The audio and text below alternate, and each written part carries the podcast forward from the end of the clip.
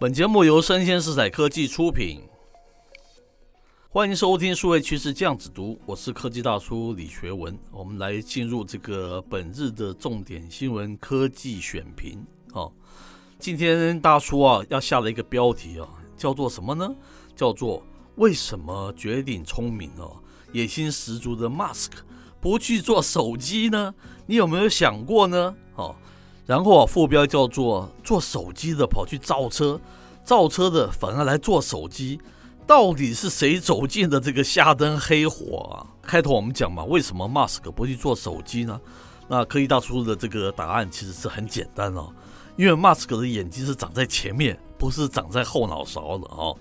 那长在前面很稀罕吗？是的因为很多知名的这个科技巨擘他们眼睛是长在后面的，像是 Google 还有吉利汽车的一个李书福还有乐视集团也是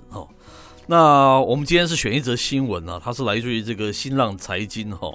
那原作者是这个36氪 Pro 嘛它标题叫做小米造车，吉利做机，都是转型下的焦虑对冲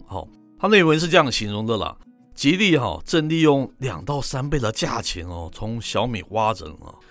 可惜科技大叔不是在小米做手机的那小米造车呼声不断，吉利造手机则出人意料，他是这样写的了9月28号这个吉利的一个董事长李书福嘛，他宣布他造手机而且他定位的是高端智能手机其实在不久前就已经有吉利做手机的相关的消息传出但是业界更多是把它当成是笑话一则了新闻是这样说的，这不难理解近年来在一个 Tesla 跟几波的这个新造的能源车的浪潮之下汽车的科技密度快速的增加被认为会和这个消费电子逐渐的相同嘛那小米苹果华为都是在这个汽车领域摩拳擦掌他们根据都是这个相关的一个理论就是他们的科技都会逐渐的相同的。虽然科技公司们在这个汽车制造上面的经验欠缺但是能够带来新的这个产品和用户营运的理念，还有管理的体系，甚至于是这个团队管理的方式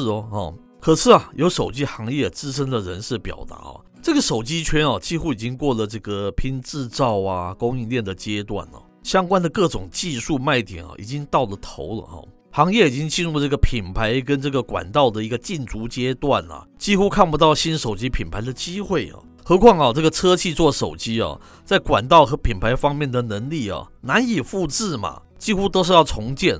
那科技大叔论点是这样子的啦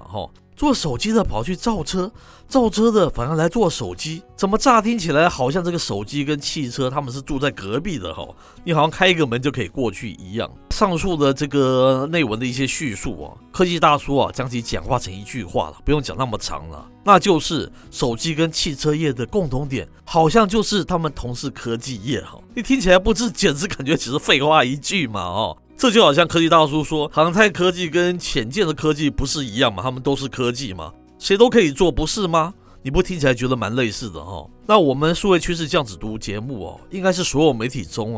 首先形容目前这个全球是科技巨擘大乱斗的这样子一种情势了这些日子发生的事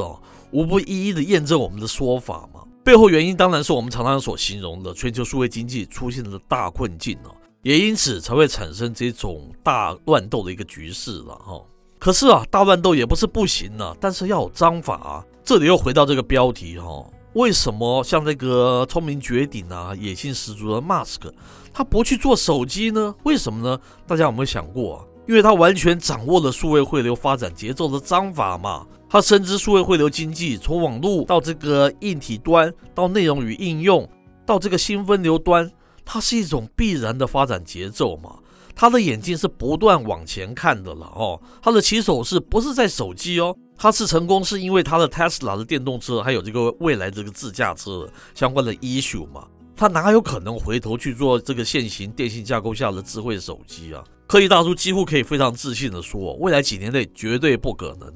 只有头脑不清楚的像 Google 吉利汽车他们才会这个眼睛长在后脑勺想要回头去做手机了，是不是？那这个文章虽然他有提到做手机跑去做汽车，相对起来他的方向是比较明确的了，但是如果常常听到我们节目的人就知道，科技大叔是未必认同的。因为智能 3C 与这个汽车它是交集点，只有在这个做智能汽车啊，或是说这个自驾车还算有关。